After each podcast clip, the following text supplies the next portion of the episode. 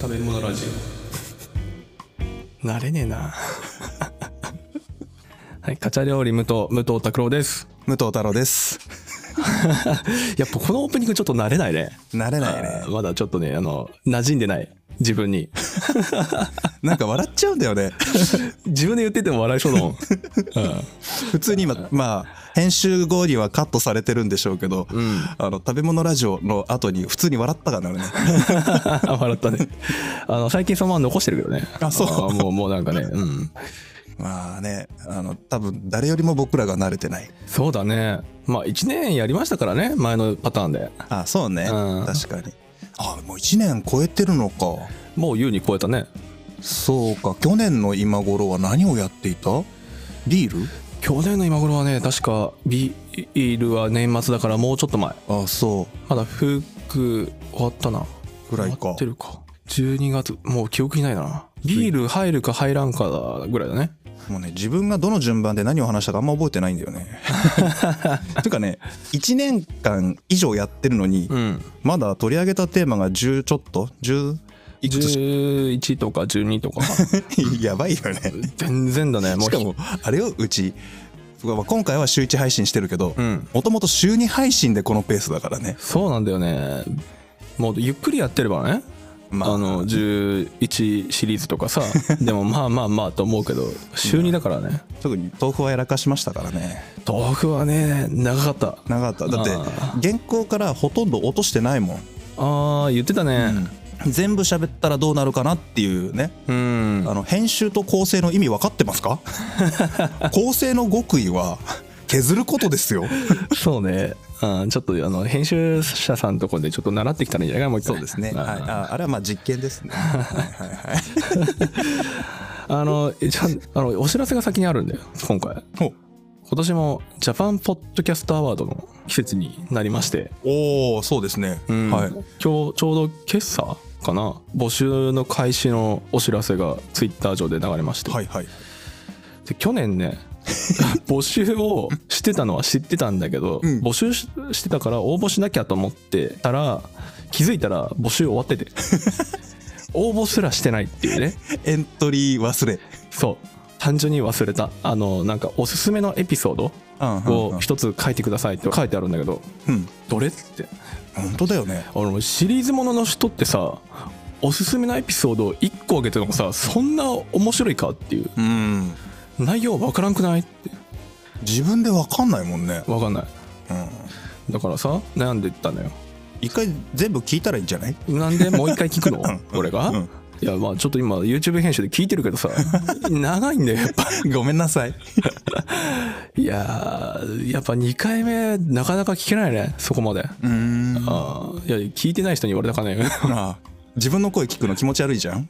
いやいやこの間ちょっと聞けるって言って、最近になってね、うん1年以上前のものは、んそろそろ自分の知識もこぼれ始めてるうん忘れてきてるからねなんかね他人事のように聞けるんだよねああそうかうんあとねリズムがなんせ自分のリズムだから、うん当たり前だけど自分のリズムに合ってるじゃん そりゃそうだね おいいな心地よいテンポだなって当たり前だよね、ああまあねはい、ということでリスナーズチョイスっていうのもあるらしいのでこれはリスナーさんからの応募の数で決まるらしいんでうーんでうちらはうちらでねあの自分で実践しかできないからはいはいはい食べ物ラジオを応募しようかなと思っておりますので応援をお願いいたしますよろしくお願いしますはいということでじゃあ本編いきますかねはい本編いきましょうかはい、はい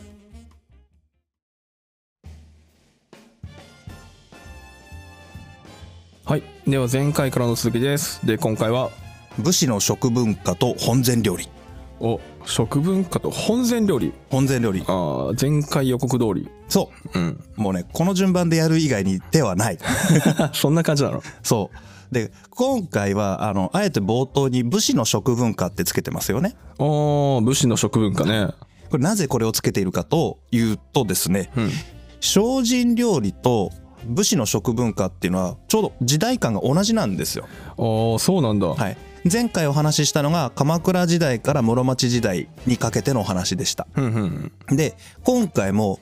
ちょうど被って同じ時代の話します。あかぶるそう。なんへでー、あの、前回ほら、精進料理だから、僧侶の話、仏教の話みたいな話したじゃないですか。うんで、一方その頃武士はって話なんですよおお得意のなんか 2, 二巡目ねそうなんか寿司のシリーズで同じことやったよねあまああれは3巡くらいしてるからねあそっかそっかはい、ちなみに次回も若干かぶり気味の世界観いきますけどねそうなの はい、ちょい後かなあーまあまあそんなわけで今回は鎌倉時代の武士の飯武士の飯つまんねえよ つまんないの マジでつまんないよ先に言っちゃうのそれあの何がつまんないかっていうとね、ん食べてるものが全然変化ないのよ変化ないへ質素え質素まあなんかイメージ通りだけどねそうなんだよね鎌倉武士には大判という儀式がありますほどっかで話したかもしれないけどねううんあの先に言っちゃうと大盤振る舞いの語源になったやつだよねあああったね、はい、これ何を指してるかっていうと、えー有力御家人が将軍に対しておもてなしするほご飯をご馳走する、ううんうんうんうん、だからいつも将軍様ありがとうございますというような意味で、まあ、鎌倉の13人みたいなああいう有力の御家人がいるじゃないですか、うんうんあの人たちが、まあ、代わり番子で頼朝とかねを、えーおもてなしをするというそういう儀式ですね。うんうんはいで意味としては将軍と御家人の主従関係を確認すると。えーっと主従関係かそうそうそううんあのね将軍と御家人の主従関係っていうのと、うん例えば平安時代の藤原摂関家とあの他の役人たちの上下の関係って全く別物なんですよ。ああそうなんだ、はい平安時代とかのねその朝廷に仕えている公家たちの中での上下関係っていうのは会社の中の、えー例えば専務取締役と課長とかねうん部長とか、そういう関係なのであくまでも社長、まあ、雇い主っていうちょっと語弊ありますけどトップは天皇なんだよねはあはあはあだから天皇と藤原家天皇と何々家っていうつながりの中でその中にこうヒエラルキーがありますよああそういうことかそういう感じ、うんでこの鎌倉武士の中の主従関係っていうのはこの天皇じゃなくてうん、武士の中での話なの天皇じゃなくて武士の中はいああそういうことか要はこれ以前の武士ねあの平の清盛とかね、うんうんあの人たちっていうのはやっぱり天皇をトップにして、えーそこからたくさんの腕が伸びていていろんな武士がいますとその中の武士の棟梁は平家だよねみたいな話をしてたんだけど鎌倉武士っていうのはそうじゃなくてもうね頼朝の私的な家臣だよおおもうなんだ家で雇ってる召使いみたいな勢いって言うとちょっと語弊あるなこれはな まあまあそんな感じの主従関係なわけ。ああそうなんだだから極端な話鎌倉将軍が天皇に対して反旗翻すぞって言ったら武士はもう鎌倉幕府に忠誠誓ってるから将軍にね、うんだから将軍についてくっていうそういう構図になってるわけですよまあ会社の中だったら完全に独立部門みたいな感じになっちゃうあーもうね別会社ぶち上げたみたいな感じだよねのああそういうことかに近いうーんまあ、グループ会社的にドーンって横で出して、うんでその地盤も鎌倉幕府っていうのは関東だよね鎌倉だからあっちの方の地侍というか地元の武士たちをまとめ上げてそれを、えーその武力を基盤とした勢力だからほうほ対抗勢力的に立ち上がってるんですね。ううーんであのそれまでの朝廷の権威はもちろん使ってる形上は征夷大将軍もらってるんでそうなんだけど、えー実用的違うな、えー実効的な力の基盤っていうのはあくまでも関東にあるだから武士は武士だけで固まってないとやばいっていう状況なわけほううんうんだから、えーそこでの結束っていうのがその今までの朝廷内の公家同士のつながりとは桁が違う強力なものが必要になるふんふんだからより、えー上下関係をしっかりと結ぶああそういうことね特に頼朝さんはねその辺厳しくあの組織作りをした人らしいので、ははい、よりこの儀式が大事になってくるよねあはあなんとなくわかっとたなんとなくピンときた、うん要はあくまでも今までの数百年以上続いてきた日本の国家体制から比べると鎌倉幕府ってのはまだ脆弱な組織うんうんうんだったので、その中で一致団結してグッと固まる人があるので、えーそこでつながりを確かめる儀式というのが必要になってくる。ほうでこれはもともとえー公家の中であった文化だったんだけどだ大判、えー大判じゃないえーと大京とかねそれを、えー武士社会に持ち込んで武士流の解釈をして、えー使ってきたのが大判という儀式なんですね。うんうんうんはい、で、えーその大判というぐらいだし大盤振る舞いの語源になってくるぐらいだからさぞや豪勢なものを食べているであろうと思いきやですよほこれはねすごいですよ、えー初代将軍源頼朝う。うん。知ってますか名前だけは。 知っとけよマジで知っとけよ ごめん、マジで。まあまあね源氏の大将鎌倉幕府を作った人ですよはい。はい、この総大将将軍に対して、えー有力御家人の一人のね、えー千葉常胤っていう人がいるわけですね、うんだからあの鎌倉殿の13人見てる人だったら、えー出てくる千葉家の人なのねへえ。結構でかい有力御家人なんですよこの人が大盤やるわけですよ儀式をほうほで当然頼朝将軍にご馳走するわけですよねう。うん。対一匹対一匹以上大盤振る舞いが以上へえ。すごいっしょすごいっていうか、もうちょっとあっけに取られるレベルだ けど。 豪勢ですよまあ、うんむしろもう基準がわからん。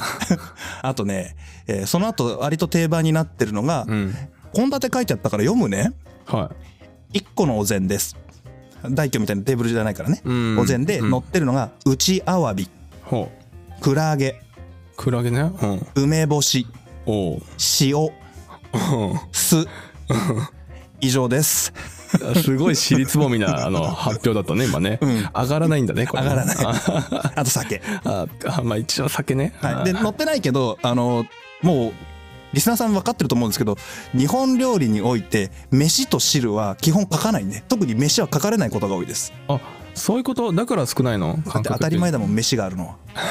だ そうなのもう1年半くらい前思い出してくださいお圧倒的な米文化なんでまあ確かにねなんか1日4合とか5合とかなんかそんな話だったそもんうねうそうそうだからもうご飯はあるのが大前提なんですよだ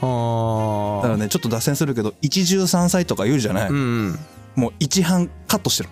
確かにそういうことなんだよ確かに ご飯ありきの前提そうだからあのもうシリーズも真ん中以上来ちゃってるんだけど、もうこのシリーズの中で飯が登場しない時でも言わない時でも基本的に飯はあるもんだと思っててくださいほうほ米はデフォルトですうデフォルトねでそのおかずまあ菜ね野菜の菜の字うんうん今ではおかずって言ってますけど正しくは菜なんですねああ言ってたね、でお菜とか呼ばれるんですけどほうこの菜が内アワビとクラゲと梅干し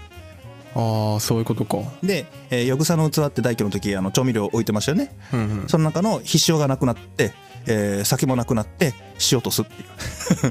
塩と酢、うん、ただただ簡素化されただけ、簡素化しすぎじゃない、はい、実はねこれあれなんですよあの梅干しじゃなくてこれが漬物になると、えー平安末期の下級公家かな下級貴族とは言わないな公家のちょっと階の低い人たちの一般的な飯なんですよほう飯だから大凶っていうのは儀式じゃないですかうんだから公家さんの日常の食事こんな感じなんですよあーあ日常的にはこんな感じ感じうん、そんなに普段からダイアンからやってるわけじゃないからねまあそれはそう だね、違うのは梅干しが追加されただけちょっと待って追加するとこちょっと間違ってないこれはね梅干しは毒に対抗する力があると信じられていたあー薬としてってこと薬としてというかねもうもうリアルに毒入りの酒を飲ん飲ませて暗殺するとかいうのがある時代なのねああは荒れた時代だからこの時代いははいはいでそれの予防策として梅干しを毎食食うみたいなね、ああそういうことねそうういうことがだんだんあるはあ物騒な世の中だそうねでねこっから一応ね他の文化もそうなんだけど鎌倉の人たちもね公家文化を取り入れようという努力はするほ例えば漢字とかね歌とか、えー楽曲芸能系も京都の公家さんに、えー教えていただいてうほうで取り入れていくああそうなんだまあねそういう教養がないとね話聞いてくんないわけですよ朝廷側の人たちってああそうなのだから大江の広元っていう鎌倉の13人の中に有力後見人がいるんですけどこの人は教養が高いのでで図抜けた頭がいいので戦略を立てた上でかつ朝廷との外交ができるのねうんうんだけど基本的にさバンド武者なんて「オラ!」っていうヤンキーみたいなやつらばっかりだか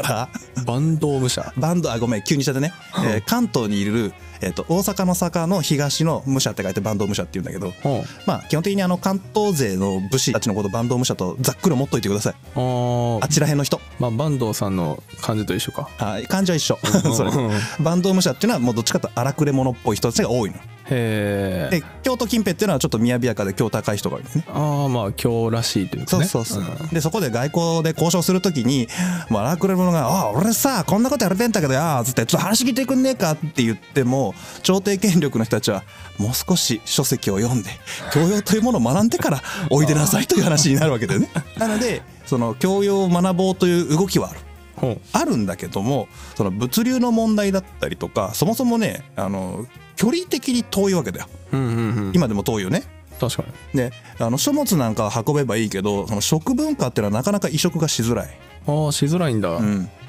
だって基本的に物流の中心地は京都で作られてますおう関東っていうのは鎌倉っていうのはその物流の中心部から外れてるんですよ、外れてんのうん、へえで関東田舎だもんああまあ確かに今でこそ江戸が江戸ちゃうわもう東京だうんうんうん東京があった りしてね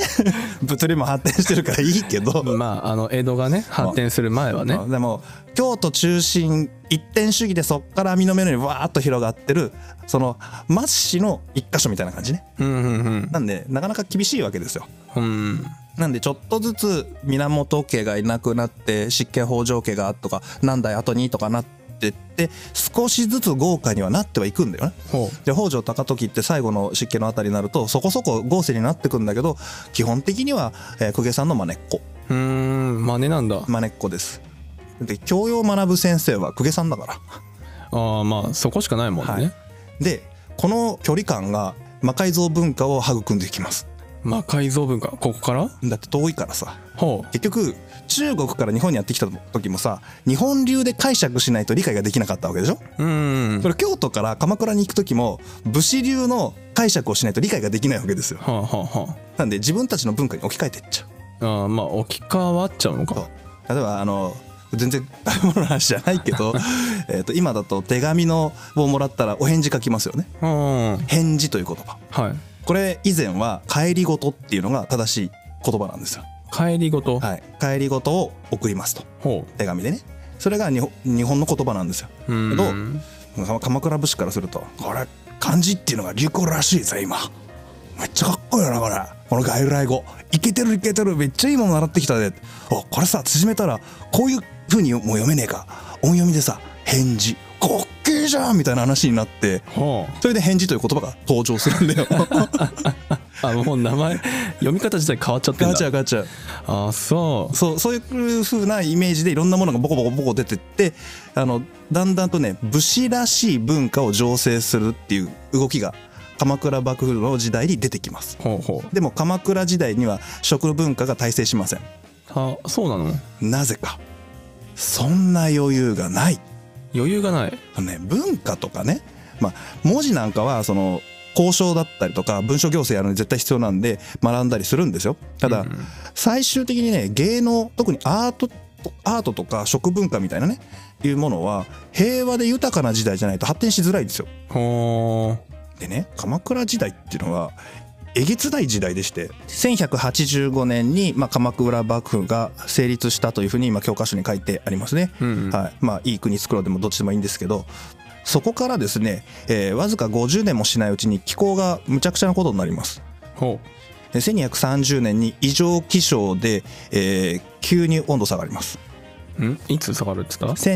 1230年1230年50年後くらいですよねおうおう、うんでそこから20年後ぐらいかな、えー1257年鎌倉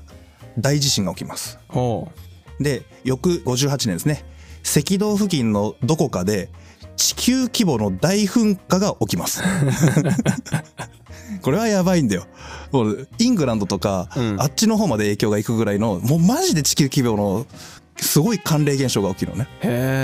噴え火のせいで、あ噴火のせいでね、はい、えっとね日本の記述でも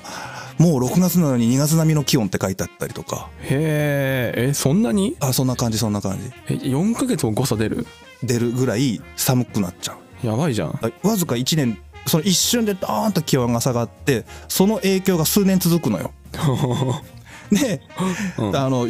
当然ですけどその年商家の大飢饉っていうね飢饉が鎌倉幕府の中でも起きるしおうその後あの蒙古襲来おうモンゴル攻めてきますねはいは1274年いうんまで寒冷化しちゃったので北部きついんですまあより寒くなるもんねそうより寒くなるからさらに南下して土地広げないとさやっていけないわけですはい はいしかもあの荒くれ者の世界最強のモンゴル帝国ですよはあ、はあはあ、そうだねよっしゃーって攻めてくるわけああまあもちろん中東とかねヨーロッパとかにも攻めに行ってんですよ、うんうんその勢いで日本にもやってくるとああ日本まで来るってよっぽどだよねよっぽどようんで一回追い返すんだけどまた1281にこう、えー、ともう一回モンゴル軍やってきますよねはいでこの1280年ぐらいからそもそも太陽活動が低下するんですよえ太陽活動もそう やばいどうでしょした地球ていうかもう世界どうなってんねんね、だから地球は噴火したうん地震もあったうんしたら太陽の方もちょっとやーすもとか言い出してえげつないね でもうこの1280年くらいからぐーっとこれウォルフ極小期っていうんですけどうんもう地球の気候自体が寒くなるおーだから興味あったら調べてもらうと分かるんですけどこれ1300年イベントって言ってね1250年から1350年ぐらいのこの100年間うん世界中の歴史ちょっと伝票でざっと見てみてくださいほういろんなとこで飢饉だとか戦争とか起きまくってますから荒れた時代ってこ と荒れた時代その原因は気候変動まあトリガーがね気候変動ってまあどうにもならんもんねだってめちゃめちゃ気温下がり続けるんだもんあだから去年取れたものが今年取れなくなるみたいなことがあるあまあそういうことだよねはい4ヶ月違うっていうのはでまあそんなことやってるからなんかあれですよあのご成敗式目みたいなのあるじゃない、うんうんあれってあの裁判の判例をまとめたやつみたいな感じだよねうんああ確かにそんな感じだって記憶があるであの将軍家とか執権っていうのはその裁きをすることがもともとの主な役目だったりするわけほうほうけほどうこんな状況の時にやってらんねえじゃんうんやってらんないから判例書いてあるからこの通り従えっつってルールブック作るのねああそういう感じなんだそういう感じそういう感じでこんなバタバタの時に食文化が発展しますかっていや厳しいね厳しいんでだからこのままスッといきます もう若干 SF チックな要素を含んじゃってるからねもうねそうそうそうここまで来るとでこれで鎌倉幕府がぶっ飛んでうんで次に足利尊氏が室町幕府作りますよねうんでこの頃になると気温は基本的に低いんだけどその状態で安定するんですよあ安定はするんだ安定はするだから1333年鎌倉幕府滅亡って並べましたね一味三山とか言ってねうんでその後にまあ南北朝時代が来てその後に室町幕府が来ますっていうまあまあざっくりとした流れですよはいはいそうするとそこそこ時間が経ってるんでだんだんとそれに合わせた社会システムに修正をかけ始めるんですねああまあ適用していったっていうことかそうそうそうだからあの急激に来ると対応できないけど時間かければ人間はなんとか対応していく、まあ人類ずっとそうだからねそうそうそうそう、うん、その観点から言うならまあ適用するよねそうなんですでそれこそ足利将軍家三代義満ね吉光足利義満はいあの一休さんに出てくる将軍ねおおアニメの中のうんうんうんあの金閣寺に住んどった人はいはいはいはいそあんなの方人あの人のぐらいの時代になるともう国もだいぶ豊かになっておう結構経済力もあってもうなんだろう室町幕府の中でも最大の権力を誇った将軍じゃないかなああそうなんだ、あぐらいの状況までこうずーっとスライドしていくあその時代になると食文化がどこどこどこって上がってくるっていうイメージねはいはいはいでせっかく今鎌倉幕府からここまでの流れ今ざっと言ったのでちょっと背景掘る さっきさ気候変動で飢饉があったよって話したじゃないうんうんしたらさ荘園の中の作物がもう全然取れなくなったりするおうまあ当然減るよね今まで100取れた米が50になっちゃったりとかするじゃんまあそうだねでやばいよねうんそれ収入だからはということでその荘園管理者である地頭いおう地頭が荘園のその人たちに対して官能政策を始めるんだよね、官能政策ははい、要は農業政策を打つんだよちゃんとあ今でもやるじゃん農業振興計画みたいなやつやるでしょ、うんあれをちゃんとやるのへえでそこで取ったのが二毛作二毛作うん米取ったら麦植えろとかほんほんほんその米を取った後の畑で何が作れるかっていうのをみんなで頑張って考えようぜって始めるうーんで二毛作が始まるこれ教科書出てくるやつだよねおうそこは覚えとるで麦だけじゃなくて商品作物に行くんだよ商品作物、はい売って銭になるやつ、ああそういうことね、うん、そうするとさ当時一番人気だったのは楮かな構図楮構造和紙の原料はいはいは和紙の原料を作ってでそれでその荘園の中のみんなで協力して和紙作るのよいほうだから荘園って荘園って実はむちゃくちゃでかいからさあそんなでかいのむちゃくちゃでかいからへえあの塀で囲われた庭みたいなやつじゃないからねあすごいなんかそんなそうイメージしてたけどあ掛川市北部の西郷ってあれ丸ごと全部荘園だからえめっちゃでかくなもっとでかいので言うと、えー、大和の国一国丸ごと荘園だからい一国丸ごと、うん興福寺の荘園なんで全部、すごうん、そのぐらいの規模感だから当然中の村バラバラなのよおでーもこれ協力しないと商品作も作れないじゃんうんあらちょっと連携しようぜっつって「あ俺構造作るわ」っつってあ「俺栽培してあこれか買ったからちょっとお前のとこでこれ加工して」みたいなんでへえ連携やるで村がだんだんでかくなって「総村」ってあの教科書書いてあるんだけどほ村ができてきてで村がだんだん地域をつけて始めるうほで人が集まってくるううん人が集まってくるとそこには市場が立つようになるうんうんこれ山菜市って月に3回ぐらい定期市ができるようになるへえでここで売り買いが始まってこれを問いとか問い丸と呼ばれてる運送業者が良縁の持ち主だよね京都にいる公家さんとかお寺とかに納めに行くあーあ納めに来る納めに行くんだけどさ、うんほらその荘園で働いてる農民が餌を干したら運ぶわけにいかないじゃない。ああまあそりゃそうだねで一応管理者である地頭とか国士がこうやってガーッて集めて、うんでそれを運ぶんだけどやっぱ自分で運ぶわけじゃなくてうんその運送業者のことを問いって言うんだよ。問いって言うんだ、うん問屋の問ね。あーあーあー問いが発展して問屋になってくんだから。はいはいはだいから海鮮問屋っていうんだよね。ああそういうことねそうで問いは運送業者なんでそれ運ぶと。ほうほで米の半分くらいを例えば商品作物とかを市場で売って銭に変える。う、うんうん、でこれを銭運ぶと危ねえじゃん。うん盗賊とか海賊とかいると危ねえからそれをかわしっていう金融業者がいるんでそこに持ってくと財布っていう、まあ、いわゆる小切手みたいなの作れるんだよ。ほうほうほう対抗してくれるの。はいもちろん手数料取られるんだけど。で、これを持ってって、京都にいる、やっぱり川市っていう金融業者に、その、小切手ね、財布を渡すと、現金くれるじゃんうんこれを納める。はあもう、普通に金融できてんのね。金融だね、うん。だから危ないからとか、あの運ぶの大変だからっていう理由でそういうことやってああそういうことなんだで、その問いっていうのは、えーせっかく京都行くわけじゃん。うん京都行ったら京都にも定期市やってるから、ほうそこで着物とか、あの、京都の雅やかなやつ売ってるわけでいろいろと。うんうん物品を。それを買うと。自腹でね。ほうほうほ仕入れをすると。ううんで帰るじゃん地元に帰ったら地元の山菜市でそれ売るんだよああそうなんだ売買再起ねあ二重インカムダブルインカムあすごいそうねでそういうことやっていくでそのうちにだんだんとその問いの中でも力つけてきたやつの中で、えーじゃあそのかわし金融業者俺自分でやるわって言い出す人が出てきてほでそのうちに一番売れる商品うちでも通ろって言って銭持ってるから投資して、えー商品を作り始めるううんうんでその中で一番儲かったのが酒酒そう。だから、この問いの中の一部が、土葬とか、土葬って、まあ、金融業者でいるよって話を、多分日本酒のシリーズの時に出てきたと思うんだけど、うんになったりとか、あと、酒屋を始めたりとか、ほういう風になって、発展していくから、これすげえ脱線するけど、江戸時代に樽海鮮が出てくるんだよね。ああだからなんか途中から酒みたいなの運び出したんだ運送業者が酒専門で運び出すっていうのは、もともと問いから土葬酒屋になったやつがいるから、あー本業の方に乗っけたっていうだけなんだ、あれ。あーそういうことねこの勃興期このきっかけのあたりが鎌倉の、えー飢饉あたりから始まって、うんである程度確立して土葬酒屋が出てきてうんで座という、えー同業者組合みたいのを作って権利を確保するもう新参者来んな俺たちの権利をうん守るんだみたいなことを将軍に認めさせてで権力を強くしていくっていうのがちょうど足利123代ぐらいの間、間うん、これ南北朝っていう時代。はでここがこう経済的にめちゃくちゃ発展するしその物流が発展するじゃん。だあうんから京都という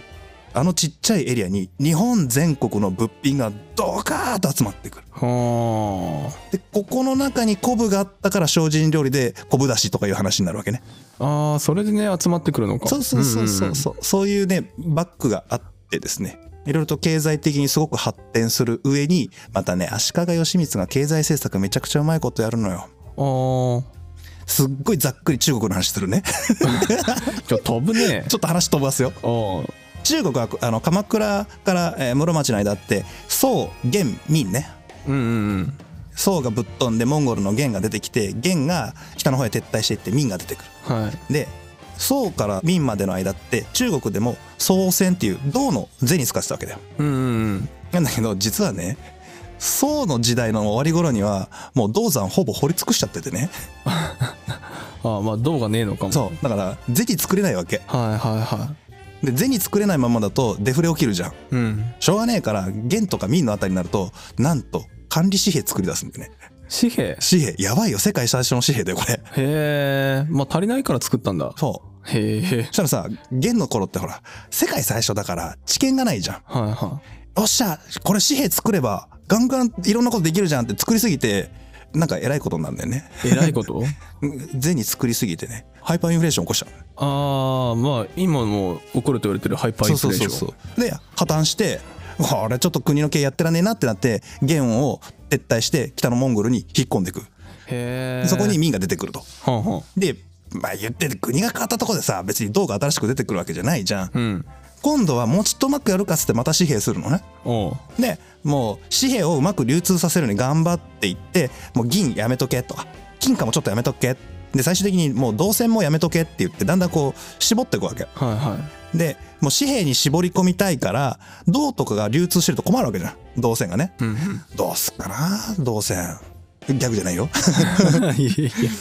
もうさこれなしってわけにもいかないし回収するのも手間かかるし余っちゃったしどうするよってなったところに足利義満がキラーン銅線余ってますオタクほうマジっすかうち銭作ってないんで銅線欲しいなーみたいなへえ感じででその明の時代ってね作法体制とか朝貢貿易って聞いたことあるかい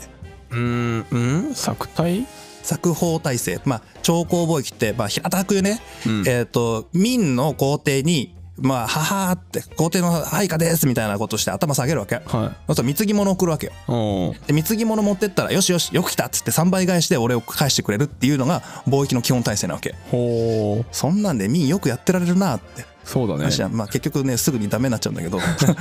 マジでそんな大盤振る舞いしたらそれ国家おかしくなるからそれそうだね、うんさすがにすぐできなくなっちゃうんだけどこの時できたのよほで吉光さんからすると「え頭下げるだけでそんなボロい話ある?」ってうほうでも他のその将軍に連なるいろんな偉い人たち朝廷の人たちからすると「いやいやいやそうそうそんな簡単に頭下げるもんじゃねえし、うんいやいややめた方がいいっすよやめた方がいいっすよ」って屈辱的だしちゃんと対等な付き合いやっていきましょうよって言ったんだけど吉光さ凄まじい絶大な権力持ってるから「いややるっつったらやんだよ」いや頭下げただけでしょ頭下げたらあの膨大な動線くれる んだよ。オッケーオッケーっつってあっさり頭下げん だよね。あーっすとか言って。すごいあれね金の方が上なんだねもうもう刀とかさ日本の産業商品とかガンガン送ってほ銭いっぱい知れるわけだうはからささっき言った問いとかが出てきてその商品作物とか出てくるから物の量が増えるわけじゃんあうんうんうん物の量増えてるのにイコールで銭が増えていかないと経済って成り立たないねそうだねシーソーだから、うんだから物の量増えていくのに銭足りないから吉見さん頭下げて「銅線ラッキーもらった」っつってこれを両輪回していくのねはあ頭よめっちゃ頭いいよね、うんしかもこれを担ったのが鎌倉と朝廷みたいな時もあったけど、うん教養がある人じゃないと話聞いてくれないわけじゃんはいはいはい中国人にとっての教養が必要よねああそうなるねだから仏教がわかる儒教がわかるとかね、うんうん中国流の礼儀を知っているなんなら漢文読める書ける話せるほめっちゃ大事じゃんうそうだねこれできるの誰これできるのうんお坊さんそうなんですよお坊さんなんですよへえだからもともと平安時代とかでも天台宗延暦寺とかがね、うんそれをやってきたわけなんだけど今度幕府じゃんで鎌倉幕府も足利幕府も室町幕府も朝廷の権力からちょっと独立しておきたいわけじゃんうんうんだから信仰勢力の宗教を使うわけ信仰勢力信仰勢力の仏教つまり鎌倉仏教ねああだから英才の臨済宗は鎌倉幕府の中ですごく庇護されたし宇治のお茶は、まあ、あれ臨済宗の影響で生まれた茶園ですよね、はいはいから足利義満があ「 もうう日本一は宇治っしょもう戸賀野とかいいよ」みたいなは振り切り方しちゃうわけあはあ戸賀野って天台宗だからさあ振っちあゃうわけ一気にそういうことねで鎌倉にあった、えー鎌倉五山あーあと臨済宗の総本山みたいなやつね、はいをのコピーを京都に作って京都五山って作るねへえ南禅寺とかとあだかだかっつってあそうなんだ東福寺とかちなみにその東福寺作ったのは正一国師ねお茶の会出てきた。あおーの人が作ったお寺ね。はいはその辺が、えー貿易始めるわけ。い貿易をね、義満の代わりにね、うんやってって、まあこれあの、えー韓国の沖合かどっかに沈没船が見つかって、その中から東福寺の証文と、えー大量の銭が出てきたっていう、 へえ貿易やってたっていうのがはっきり分かってんだけど。ああまあそこは分かってんだねだから室町幕府がえー臨済宗を庇護する代わりにそこで臨済宗が得た貿易で得た利ザヤをキックバックするっていうはあめちゃくちゃ頭いいでしょおおすごいなんかちゃんと経営してるというかそううで持ちつ持たれつはあで、えーこれ前回のお精進料理の時に出てきた六知事ねうんうんだから宗教の、えー修行とかやる側のトップじゃなくて、えー運営やる側がそれができるようになるほうでこの人たちがめちゃくちゃ力をつけていくとああまあ力つけるよね、そんだけ稼いでくればそうそうそうそうぐわーって何が言いたいかってこれねあの経済ぼっこの話してると永遠終わんな いからこの辺にするけど、まあ、要はそんな風にして日本中の富と権力が、えー京都室町を中心に集まってきます、はい同時に、えー物が集まってきますかなり豊かな状態になります一点がね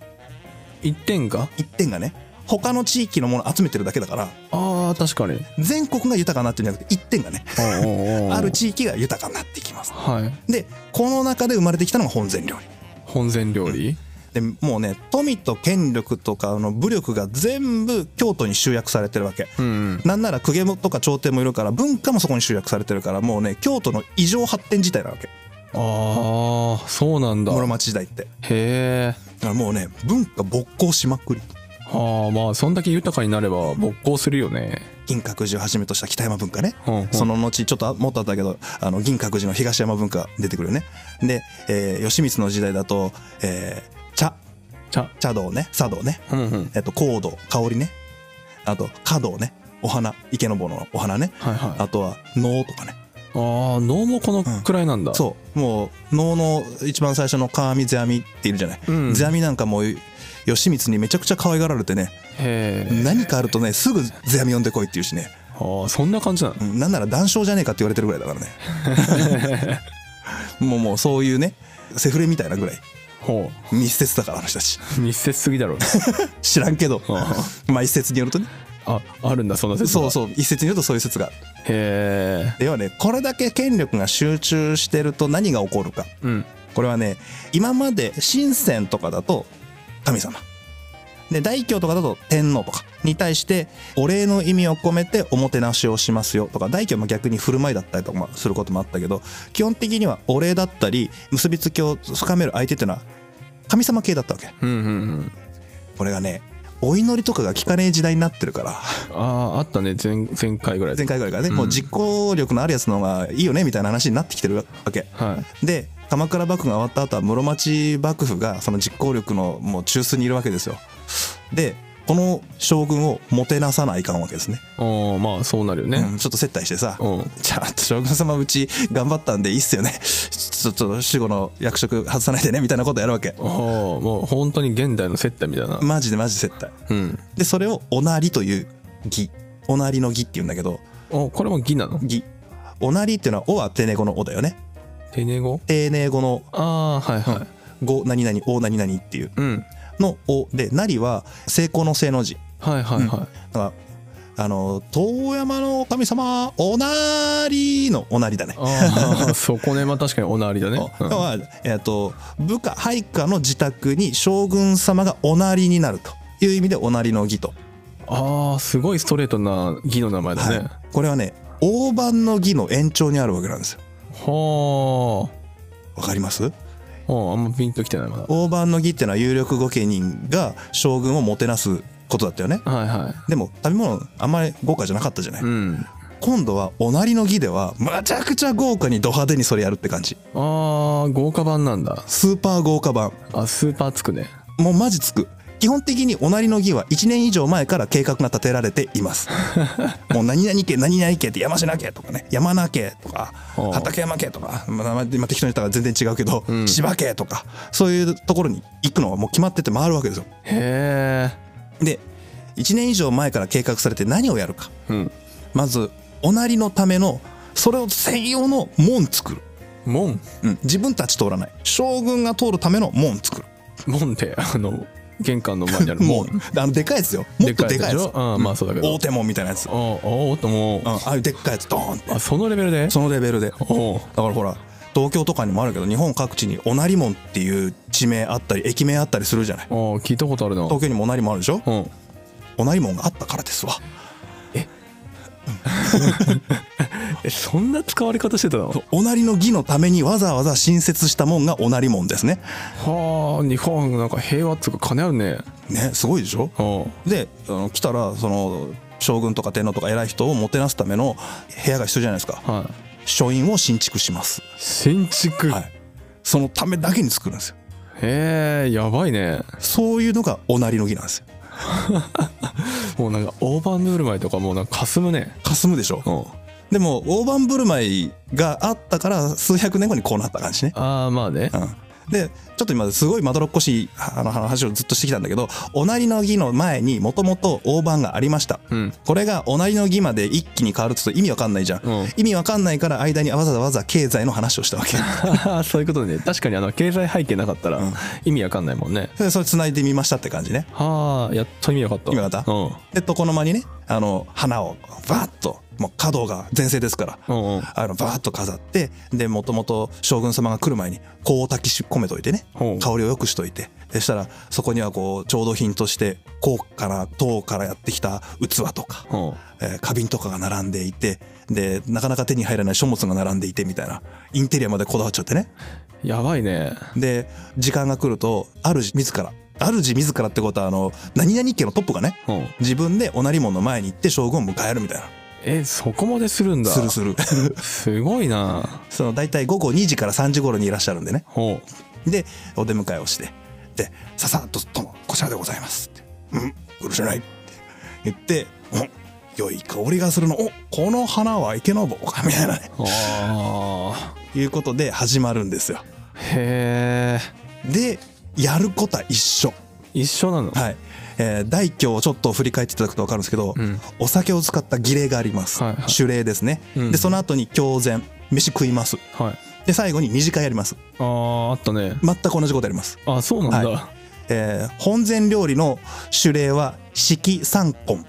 色三根儀式の式で三根は一根二根三根ね、ああはいはい、はい、式三根もうねこれが儀式化してるんですよあもうこれは決まり事なんだ決まり事うんねこれ何するかっていうとあの大判とかそれこそねえー神聖の直来に近いんだけど回し飲みしてちぎりの杯ですわはいはいはいはあいの薬剤映画とか出てくるじゃんおーあんな感じマジでへえそれやるんだねであ主っていうかまああの召使いみたいな、えー従者が、えー将軍様にお酒続くじゃない、うんで食って飲んで「ん?」って言ってつまみを食べながら「ふむ」っつって返すわけおうその杯がそのまま主のところに行ってそのお月の者その部下みたいな方にぐるぐるっと回ってくるへでえこの一周が一根うんでこの一根のために用意されたお膳が一つで初根一根二根三根でこれがこ献立の語源になってるやつねへえそうなんだあだから紺なんだそうだから献立っていうのはあの今はさメニュー表を見せてくれとか献立表見せてくれってお客様いるけど、んあれは本来お客様に見せるものじゃないんだよねおー裏方のね書き留めておくとか指示書のなんだよ、ああまあ確かにそう言われてみればそうだよねそんなの見せるわけないじゃ見せちゃダメだねん逆に見せたら興ざめするから見せちゃいけないんだよね、うんうん、あのディズニーランドの舞台裏見せるようなもんだから さメモねそうメモとか見せちゃダメなんだ台よ本とかそうねそうそうだから見せずに出てきたものを読み取って生むっていうのがこれが粋なわけですよあ大体初根っていうのは歳が3種類でね、うんで定番なのは雑煮ですわあおーあ雑煮ね雑煮雑煮はねもうこれは飯でも汁でもない扱いあそうなのこれはもうねなんなんつうかなこれも歳の一つに近いよねおかずかつまみつまみねうんだからほら正月ってね雑煮と落とすのがセットなわけじゃない、うんあれはもうそもそも酒のつまみが雑煮っていうのが元祖にあるからああそれでねあれ飯じゃねえんだ本あ当れに飯じゃないんだそうそうそうあーあれはつまみなんだ、はい酒があってのつまみなつんまだみつまみあったかいつまみはあでその菜っていうのもさ乾き物多いわけちょっと焼いてあるやつとか、うんあの串打った串焼きとかね田楽みたいなやつがあってでその田楽串とかその焼いた鶏とか魚とかに手汚れちゃうからさ手づかみだったらであの紙でこう巻くわけほらフライドチキンとかでも紙で巻いてあるやつとかあるじゃないああるね串に紙巻いてあるとか、うんあれをね金とか銀でやるわけ 飾ってド派手にじゃあ不意に金 とか銀紙とか和紙とかじゃねえんだじゃないのそうまあ紙で巻いた上から金箔とか銀箔とか使ってね、まあくっついちゃうからねうん、でほらあの巻いた後にその余ったところをキュッとこう絞るわけようんそうするとなんとなく見た感じは亀の足みたく見えるからそれを規則とはあ最近見ないけどあのちょっと古い料理本、あ、うん昭和のやつとかうはん規則っていうの出てくるからね、ああそうなんだ、うんそういうあそういうあの手で持てるようなあしらいだと思ってもらえればへえそんな料理あったんだねあるよだって最近うちやんないけどあのなんだろう結納でもし本格的なやつとかやるときは、うんちゃんと串に規則巻いてたよ紙でねもちろん和紙だけど、おうおうおううんただの規則っていうからこれ業界用語で知ってないとうん何ですかってなっちゃうからああまあ確かに ね、はいまあそんな感じへえ、っていうかままさかの金っていう振りが来ると思わなか ったビビったよまあ、こんな感じのやつがあと2コン3コンあって、うんでいかがでございましたでしょうか、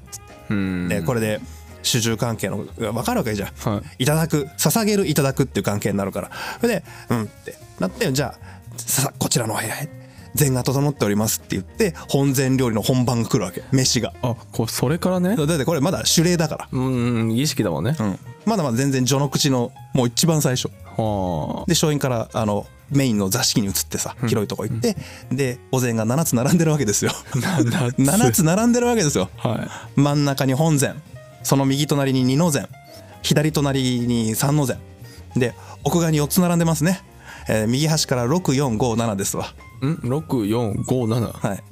数え方の問題なんでそういうもんだと思っといてください、はいもうめんどくさいんで解説しません、ははい、でこれは七五三の膳って言ってねいおう一番偉い人七の膳まであるんですよ七の膳まであるんですおう一番偉い人が7つあると、はいでまあある人とかも多分七の膳ですわ、うんでちょっと格下のね従者とかがいるわけじゃないですか、うんあの付き従ってきた人とか部下でも過労みたいな人たちは五の膳ですよ別の部屋でああ減るんだねへ減る減るで遠くの方でもっとこう下級役人の人たちは三の膳までですわはこれねよくしたもんでその753で分けることで明らかにお前ら身分違うから控えろよっていうメッセージが込められるわけじゃないですかあうんうんうん一方でですよ一方で123までは同じものを食べるわけじゃんああ確かに教食の一体感をちゃんと演出するっていうはあようできとんのよよくできてるね本当に、でまああの大体本膳で7本立て7種類プラス汁1とか2の膳で5種類プラス汁2とか3の膳で3種類プラス汁2とかうんにもうやたら汁多いんだけどさ、うん汁そんなん出てくるんだね、なんかねいろんなバリエーションがあってあのねこのね本膳料理ってめちゃくちゃ記録が多いんですよはあそうなのこれはねこの将軍が来るじゃんうん次来た時どうするとか前回何やったとかああ確かに確かに困るでしょうん困るねなんならあ「小田君どうしました?」みたいな「細川さんお前回どうどうやりました?」って聞きたいわけじゃん。ほほら1年前からどういう準備して当日はどんな段取りで何を作って何を食べさせてどんな風だったかの最後の顛末まで報告書にしてまとめて残ってるはあまあそこまでせんと忘れちゃうよね そりゃそうでしょ7の前まで全部覚えてらんないもんね、それでだってこれまだ真ん中だからさ真ん中 かだから5018歳とか、うん8023歳とかわけわかんないのがいっぱい出てくるわけでも基本とかないのもうもうまちまちいろんなことやるからはあ家とか階によってむちゃくちゃになってくわけ、そんな数あんの、はうん、ド派手になってくあこれはだんだん形骸化してあのもう食わなくていいからすごいでしょっていうアピールの場に変わってくるんだけどねなんかバブルで聞いたような話だな あそうそう、うんもうもう食わなくていいすげえぞすげえことやったぜみたいなうんあったんだねこの時代にもあったあったへえまあこれベースはやっぱ大凶ですようんテーブルが禅になって変形しました、うんであとねよぐさの器調味料が消えてるよね知らん間にねああ確かにこれはあの精進料理が出てきたからだよねああに含めたりねそうそうそう、んその影響があるんで鎌倉時代はまだ塩とか酢がついてたけど室町ぐらいになってくるともう精進料理が確立されてきてるんで、うんもう味がついてますはいで昆布の流通もあります、うんでこれ精進の時に話しましたよね、うんで精進の場合はカツオを使うことができなかったけれど武家文化では別にかつ節使っていいわけですようん確かにねでもともと京都に向かってかつお節っていうのは送り込まれてましたんで、うんこれが出会っちゃうんですねは合わせだしの登場ですよ。ああここでねそう。でもうここでもうほら日本料理の源流出てきましたよね。おうで面白いのがさっきも言いましたけど5018歳とか80みたいにこう汁がやたら多いじゃないですか。多いねこれいくつか理由が考えられて一つにはこの出汁の登場ってのも大きいだろうなとは思いますよ。ああだしね水門うめえもん。もう爆発的にうまくなったと思うよ。まあそうだねかつおだしとかねじゃあ、うん昆布だしとか使ってなかったらやばいもんねそう。合わさっちゃったから。うん最強だからね、科学的にもね、あれね。そうだねで、当然だけど、温かいものが食べられるってのもごちそうだし、うんあとね、あの、めちゃくちゃこの人たち酒飲むんで、ほう水分補給、ああそういうねすっげえ飲むから、そんな飲む飲む。なんだなんならまあちょっとこの後行くけど、まあ、これまだ半分終わってないからね、え時間的には。あそうなんだここから主演、二次会行くわけですから。うんうんうんで、二次会になると、あの、またコーンが始まるわけ。またやんのうん。つまみと酒のコンビがずっと始まるわけ。うんで123コンやったじゃん、はいだから4コン目から始めるんだ けどごご丁寧にね4コン5コン6コンって言ってあの長いやつで17コンとかあるんだ よね17個でもすげえのはやっぱりこれは公家文化なんだろうね芸能が大事なんだよへえで昔はで公家が自分で笛やなんや持ち出して演奏してキャッキャ楽しんでたじゃないああやってたね違うんだねもう吉光ぐらいになってくるとねお世阿弥を呼べ軽く言うんだねで能の舞台がもうあらかじめ分かってるよそんなの言われるのうんだから能の舞台も作っとくわけですよ庭とかもちゃんとしつらえてそうするともう呼べって言われたらささって出てこれるってことはいるわけですようん芸能の人たちがでも番組も組まれてるわけうんで、え1個につき1番演目1個みたいなね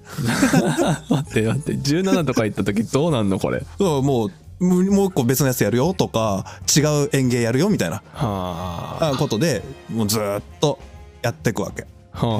はあでそういうのをまあ今で言うと番組って言うと大体5番で1番組うんって言われるけど、まあどのぐらいの番組組んだのかねへえあごめん今しれっと番組番組って言ってるけうどん今テレビ番組とかラジオ番組って言ってるけど、うん番組の語源はこれだからねあそうなの能の演目1個が1番、うんで5個並べる時にどういう順番組み合わせでやるかなっていうのを考えて書き記したのが番組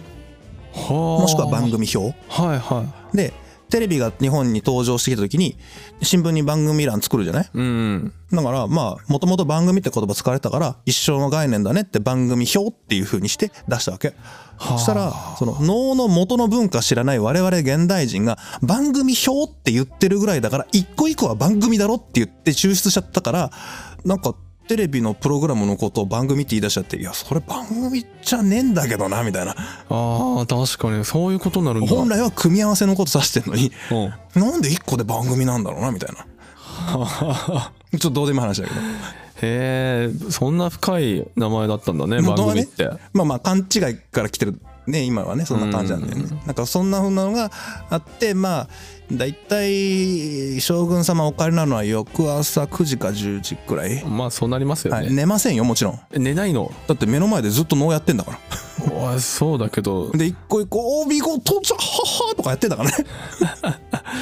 これ行く方も大変だね行く方も行く方だしやる方ももう死に物狂いでやってると思うよだろうねなんかちょっと一歩間違えたら命がけだよねもう体調万全に整えてね万全でも終わる頃には24時間番組の後以上に疲れてる多分うんだからそんなんだから当然ねあの本膳の7膳がさ食べきれないじゃないうんどうせだそりゃそうだねからもう見せるだけで終わってくだんだんとはあもう形だけ派手ならいいとかでも食べられないような飾りをいっぱいつけて松の木とかイチョウとかなんかいろんなもの使ってうん飾り立てるようになってでもともとなんかね食例の中に褒めるのは食前が良いとうん食べてからだと味を褒めることになるとほう食べる前にまず心遣いを褒めるべきであるみたいなのそういう概念があるわけへだからもうそうなってくるとさ食べんくてもよくね気持ち伝わったし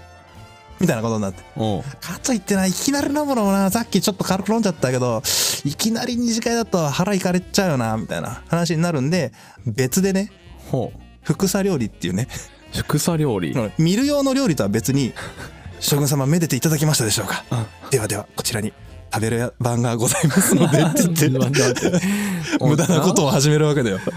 あもう料理の言葉がちょっとおかしくな聞こえてきているけど、うんだからなんかもうアートを見せてうん、飯こっちだから料理というアートねまずねあそうで副作料理は2の前3の前くらいまでかなあ あここっちあの本茶なんでお腹を満たすのはこっちでどうぞはあみたいなねうんどうした もうね見せるの部分と食べる部分を分離したあの食べる方も大変すぎてね そう多分しんどかったんだと思うよだろう ねこれが本膳料理 ですよこれが本当の本膳料理はあこれなの、これがどんどんどんどん形骸化してぶっ壊れていきますはもう意味あるこれ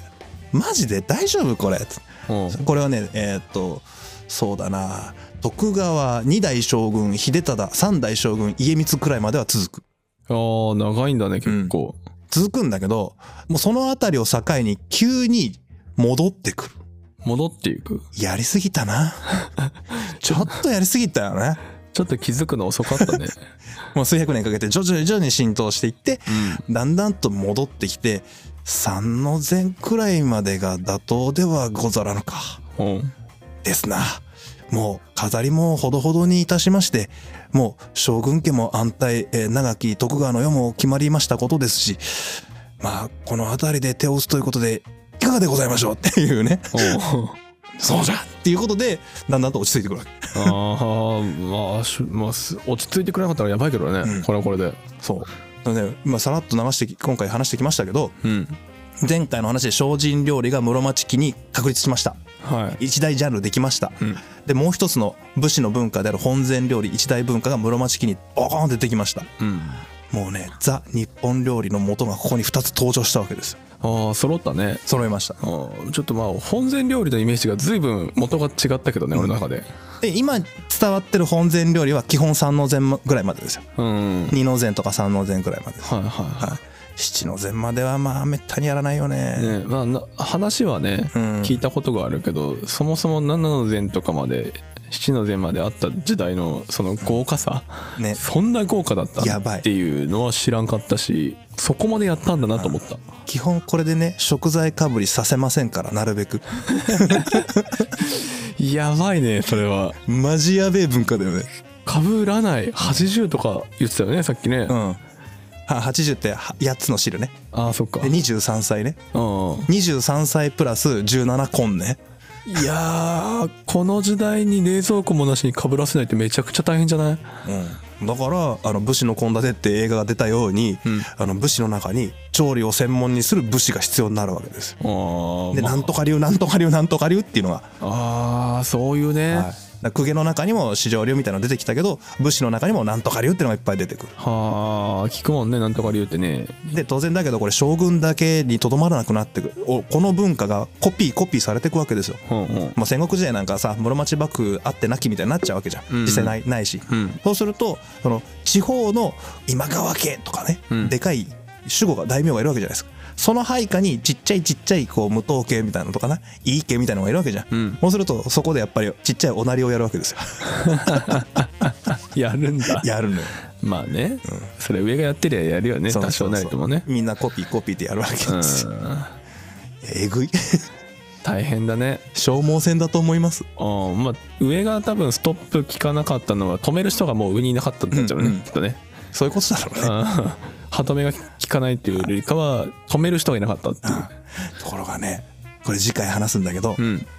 戦国時代1500年代になるとですねはい全然違うところから文化的な意味でブレーキかける人が登場しますへえみんなが知ってる超有名人、超有名人、はい、そして前回の精進料理とかこの武士文化が分かるとうわってなる感じああそうなんだ、はいそれがその人が登場することによってザ・日本料理の伝統の基礎がこの室町期に確立します要は日本料理というジャンルの完成形が一旦できます、へえ、はい、それが次で次ですああ次かなかなか次も楽しみだね やっとあの話がつながってくるんだうんね、、ごめんねちょっと今回特に長かったねお前半ちょっとあのこれは何の話だと思って聞いてたよ鎌倉あんま言わんでもよかったよね